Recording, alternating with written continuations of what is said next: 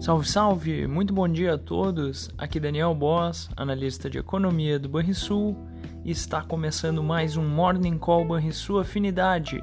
Hoje é dia 17 de fevereiro e lá fora a sexta-feira será de agenda fraca, com destaque falas de dirigentes do Fed para fecharmos a semana reavaliando os rumos da política monetária americana.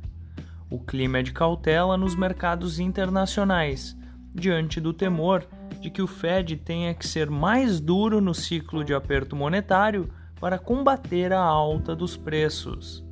Esse receio foi reforçado ontem, após o resultado da inflação ao produtor de janeiro dos Estados Unidos ter superado as expectativas.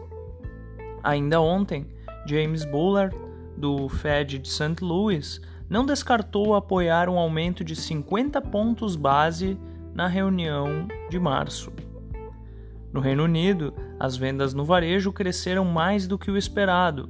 Já a inflação ao produtor da Alemanha desacelerou pelo quarto mês seguido na leitura de janeiro.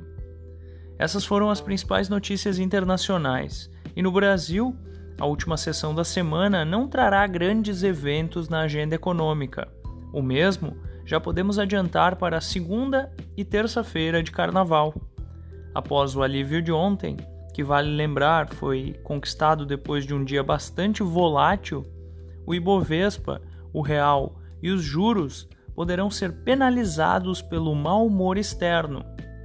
O EWZ, principal fundo índice brasileiro negociado em Nova York, caía cerca de 1,4% no pré-mercado. Na véspera, a reunião do Conselho Monetário Nacional não trouxe novidades e nada foi dito sobre meta de inflação, como se esperava. Novas falas do mandatário do executivo em desabono à autonomia do Banco Central poderão estressar o mercado. A ver. Fechamento do mercado. Na quinta, o dólar encerrou cotado a R$ 5,21, uma queda de 0,1% o Ibovespa avançou 0,3% aos 109.941 pontos e o S&P 500 caiu 1,3% aos 4.090 pontos.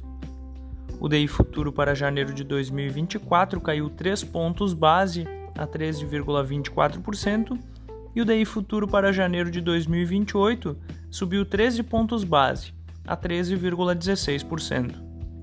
Você ouviu o Morning Call e sua afinidade com os destaques do dia. Acompanhe de segunda a sexta-feira o nosso overview. E tenham todos um excelente feriado.